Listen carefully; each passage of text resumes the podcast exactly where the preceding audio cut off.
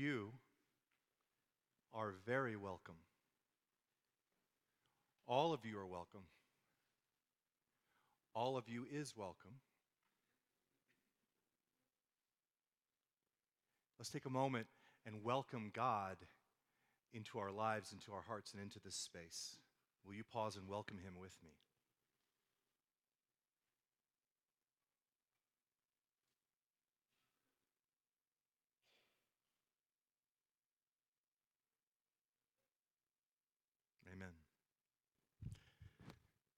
We sounded pretty good this morning, didn't we? That was great. I love, I love what Tim did there with that. Um, I really struggle, though, with Silent Night because that second, O Night Divine, if you don't start low enough, you know, I was, Oh Night Divine. So I, I'm always trying, oh no, I want to get the, it's just hard to, anyways. I really get nervous during that song. I'm just going to cuss it out. I was talking with my neighbor the other day, and we got onto the subject of social media. We both agreed that we are old. But we started talking about there was a time when everyone had an opinion, but not everybody had a platform, right? And so you would have an opinion and you would share that opinion, but you'd share it within the context of relationships and accountability. You'd share it around a dinner table. You'd share it with coworkers. You'd share it with family, friends, where there was accountability. But now everyone is talking all the time, and the noise is deafening. And while there is something truly democratic about everyone being able to have a say, it, the reality is it feels like we're more spiteful than ever, doesn't it? It seems like the language, the conversations are about being right, about proving our point, about this side winning, about getting my way, and it's also unreasonable. I think our conversations are devolving. And getting off social media this year has actually been super freeing to me. I didn't realize how there were just some ways it was wrecking my soul, and I just needed to get healthy by getting away. Eh, my point is, we're, we're living in a land right now of little joy and so little reasonableness. And that's why more than ever, we need Advent. Advent is not just a season, it is an actual way of living. It's a way of living that believes that the first arrival of Jesus matters and the final arrival of Jesus matters. And as Roland shared with us last week, it's not enough to just remember the first coming and then sit and hope for the next. God is ushering a kingdom into this world of little joy and little reasonableness, and He calls us to partner with Him. Now, last Sunday, uh, our Advent reading was in the book of Philippians, which is a letter written from a man named Paul. Paul was an early church leader, and he was writing a letter to these Philippians, and so uh, to the city of Philippi, the church there. And we call this letter Philippians. We actually have the Advent reading there as well today. So I'm going to encourage you to turn to Philippians, Philippians chapter 4. And as you're pulling that up, I want to connect these people to us because the people in this church in Philippi were also facing little joy and much unreasonableness. Paul, for example, the, the man who's writing this letter, their, their mentor, their leader, their, their, their shepherd, is writing from a prison where he is awaiting his own execution. One of their beloved members uh, that was so important to their community, a man named Epaphroditus, was very, very sick, and they were worried, I think he's going to die. And their culture around them was increasingly antagonistic towards them because they claimed to believe that a man had risen from the dead and they were going to follow him. Their church was beginning to see arguments break out all over the place, all kinds of issues, and felt very fractured. They were losing their joy and their reasonableness. And so Paul writes this letter to them to encourage them. Now, what do you say to a group of people who feel that they are not having any joy or reasonableness in their life? Paul is going to say two things to them in Philippians 4. He's going to say, Rejoice in the Lord always. Again, I'll say rejoice, and let your reasonableness be known to everyone. Rejoice and be reasonable. And when I read this, I first got the sense, and maybe you get this sense too, that Paul is telling them to, hey, just forget all your troubles and put on a happy face. Hey, just, uh, just slap a smile on it, just be positive. Forget you're dealing with negative things. Just rejoice, brother. And I don't know if you ever feel like that when you visit a church or when you come to our church. Maybe we say things like, well, you know, leave all the world behind and just celebrate Jesus and forget all you're dealing with and sing out to God. And the problem is sometimes, as was so beautifully read by Lori over here, just sometimes things aren't right with us. We're sad, we're grieving. And so, is Paul telling us that being sad or grieving is wrong? That real Christians should just rejoice, rejoice always, rejoice always. I recently, uh, in the last few weeks, had two conversations with some older guys and sat across the table, had great t- conversation, and we started getting into some of this topic. We started talking about grief and loss and regret and parenting and uh, uh, just kinds of all this kind of stuff. And what I was really hoping for from these older guys is that they would say, Thomas, I remember being your age, and, and that was a phase I went through, and now I'm out of it, and I'm, it's so much better. And they didn't say that to me. Instead, they said, the grief keeps going as you get older. And I was like, uh, is there another older man that I can talk to? One of these men said to me, Thomas, I think the most interesting people in the world are those with scars.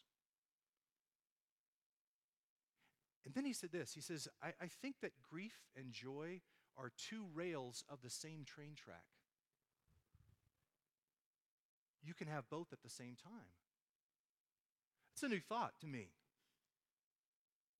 And I would bring this back to this text and say, I don't think Paul is telling people to deny their grief and just rejoice. I think he's saying, go with that grief to God, because look what he says rejoice in the Lord always. You find joy by going into God. But how do you do that? Well, look at the second thing he said. I think these two are connected. Let me show you that. So he says rejoice, but then he says, let your reasonableness be known to everyone. The word reasonableness means kindness, gentleness, patience. It's where you don't have to have your own way. It's where you don't have to have the thing you want fixed. It's where you don't have to have control over something. It's where you can look into another person's eyes and, and without judgment, just listen to their story. It's like what Susie said two weeks ago, where you, you can see God enlarge your heart three times to have capacity to love someone. So here are these two thoughts this rejoice and, and, and be reasonable. We're living in a time of great lack of joy and great lack of reasonableness. And Paul says, be reasonable and rejoice. How? Why? I think these two tie into the next few words he writes. Because the Lord is at hand. Say that with me. The Lord is at hand. What he's saying here is this Jesus is coming back. He is arriving. He is adventing again. And when he does, he is going to right all the wrong. He's going to end all the evil. He's going to vindicate all the truth. And he's going to restore all that was stolen. He is at hand. That means he is near. He is close. He's close to coming back. He's close to seeing all the things we don't think anyone sees. He's close to hearing all the things that we don't think anyone heard. He's close to taking notes on all the things that we don't think anyone cares about. And so, the way that I am trying to practice fi- being uh, rejoiceful and to be uh, reasonable is by remembering that the Lord is at hand. And this is my hope. So, this is the hope of my life. The hope of my life is that Jesus will return and restore all things. So I can rejoice in knowing that things are not always going to be like this, and I can be reasonable knowing that God is going to deal with all these things that I think are so unreasonable. But that's not the whole story. I grew up thinking that was the whole story. Just hold on, uh, just hang on, just hope against hope that someday, one day, it'll all be better. And until then, just, you know, keep your head down, be faithful, uh, keep marking on the wall, and then Jesus will show up and it'll all be done. But the fact that it says the Lord is at hand, it also senses that He is close. It means that He is present with us. He's not just close to arriving again in a big way, He's very present with us now. He's working all around us, He's working through us. And that's led me to, to see that the, while the hope of my life is that He will return and restore all things, the action of my life is to restore with Him. As Roland said last week, we are partners with God. This means that God relies on us to bring His heart into this world. That's a great opportunity. There's a very famous Jewish philosopher named Martin Buber. Buber once wrote that the world is divided into the holy and the not yet holy. And our task is to take the not holy and make it holy. So sometimes we hope for God to step in and make it holy. Sometimes He calls us to act to step in and make it holy. See, there's two things here. How do we make it holy? We make it holy one bunk bed at a time. You see, if you if you have a foster care situation where they say, We would like to take these kids that do not have a home, and we would like to take care of them. Well, these kids not having a home, that's not holy. And this foster care says, Well, but we don't have a bed to put these kids in, so we're not going to be able to take care of them. That's not holy. But then a group of people from Pulpit Rock build a bunk bed and bring it over and set it down, and now the not holy has been made holy. Just a little bit. We make it holy one step at a time when we take trips to Haiti and Boquillas to tell people about the love of Jesus Christ. We make it holy when we give a dollar to build centers for refugees in Syria so they can see the light of truth. And every time we choose joy and reasonableness in our everyday work of child rearing and cooking and lawyering and cleaning and driving, we are stepping out to make the not holy holy. And we want to fix it all, but we can't. And we want God to fix it all, but he doesn't yet. So the path to rejoice and be reasonable is to know when am I to hope and when am I to act. How do I know when a thing is God's to make holy or when He's given it to me to act upon? When is it a hope for Him and when is it an act for me? And this is where I tend to get overwhelmed. I get anxious. I start to think about the enormity of the problems in this world and, and I, um, what am I supposed to do? I should be doing more or not. And, and then I, I, I get overwhelmed with the weight of my own little world. And I've come to see how much I love to control things. And I've come to believe a lie that if I can just control what's happening out here, it'll bring peace in here. And the phrase that Jesus has been using with me over the last few weeks is um, you don't have to have peace out there to have peace here because I am your peace. Oh, well, I heard you say that before, Jesus, but I didn't really know that, that you meant it for me.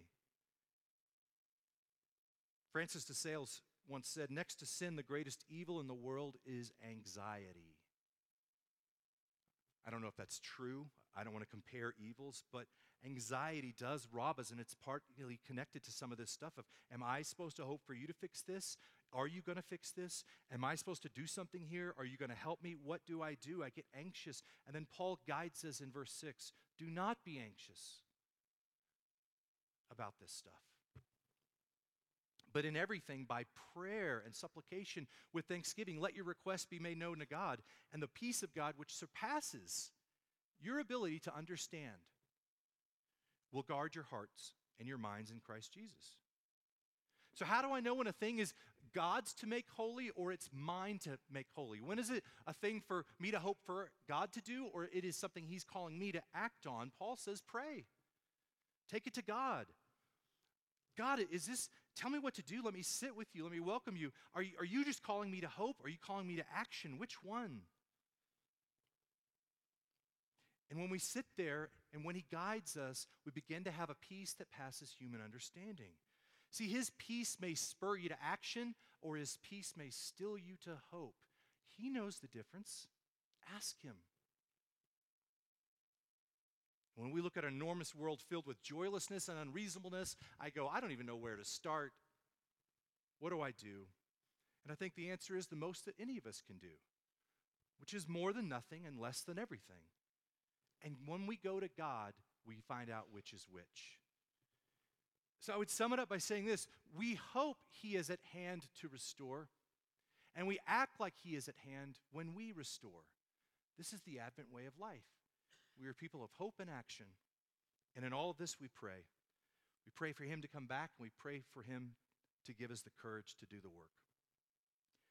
And the promise we have is peace peace for our hearts, so joylessness does not consume us, and peace for our minds, so that unreasonableness does not overwhelm us. Great men and women of God, we can be people of joy and gentleness this season. We could be bringers of peace. We can be unshaken by the tumult around us because Christ is at hand. He will restore and we will restore. And I'd like to close with a story and a, and a question for us. I like this story. About 100 years ago, uh, an author named Bret Harte wrote a story called The Luck of Roaring Camp. Roaring Camp was the meanest, toughest, roughest mining town in the West. It had more murders, more thefts. It was a terrible place, inhabited completely by men and one woman who was trying to serve them all. Her name was Cherokee Sal. She was pregnant. And then when she gave birth, she passed. Well, the men took the baby and they put the baby in this box with some rags under her, and then they looked and they thought, well, that doesn't look right. So they sent someone 80 miles away to get a rosewood cradle and brought the cradle back and took the baby and the rags and put it in this rosewood cradle, and that didn't look right. And so they sent someone else to Sacramento to get these beautiful linens and lace blankets and brought it back and wrapped the baby in this, these blankets and put it in this rosewood cradle. But that didn't look right. I mean, it looked fine at first until someone looked down and happened to notice how filthy the floor was. And so these hardened, tough miners got down on their knees and with their rough and weathered hands began to scrub that floor until it was very clean. What do you think that did? It just highlighted how horrible the walls looked and these dirty, cracked windows with no curtains at all. So they washed down the walls, they washed the ceiling, they put curtains on the windows, and now things were starting to look like they thought it ought to look. But of course, they had to give up a lot of their fighting because the babies slept a lot, and babies can't sleep during a brawl.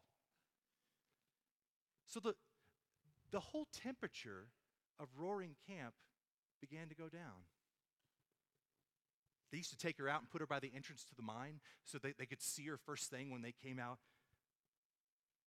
But then somebody noticed what a dirty place that was, so then they planted flowers and made a very nice little garden there, and it looked beautiful. And they would bring her these shiny stones and these, these objects they would find in the mine, and they'd kind of hand her to play with. But as soon as they put their hands next to hers, their hands looked so dirty.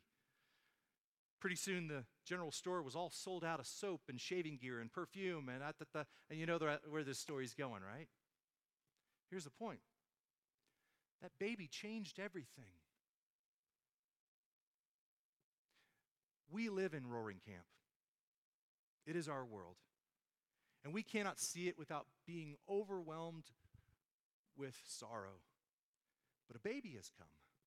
And we can't see him without being filled with joy, without holding to the promise that this means the Lord is near. Things will not always be this way. And there are things that we're not going to be able to fix until he comes back, but there are camps we can clean and flowers we can plant. We can do more than wait. We can partner to see the promise, and we can say, God is with us, God is for us, God is through us, and Christmas is forever. So here's the question I want to, to land on for you to begin to reflect on. I want you to consider your own roaring camp this morning. Maybe it's something that uh, in the list of things that Lori was reading, a place in your life of joylessness or unreasonableness. Maybe it's something on the news. Maybe it's something on a screen. Maybe it's something in your home. Maybe it's something in your heart.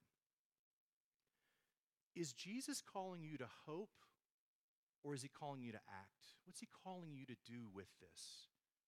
Is he calling you to make it holy or is he going to make it holy through you? Let us not be anxious, but with prayer and supplication and thanksgiving, let us take this request to God.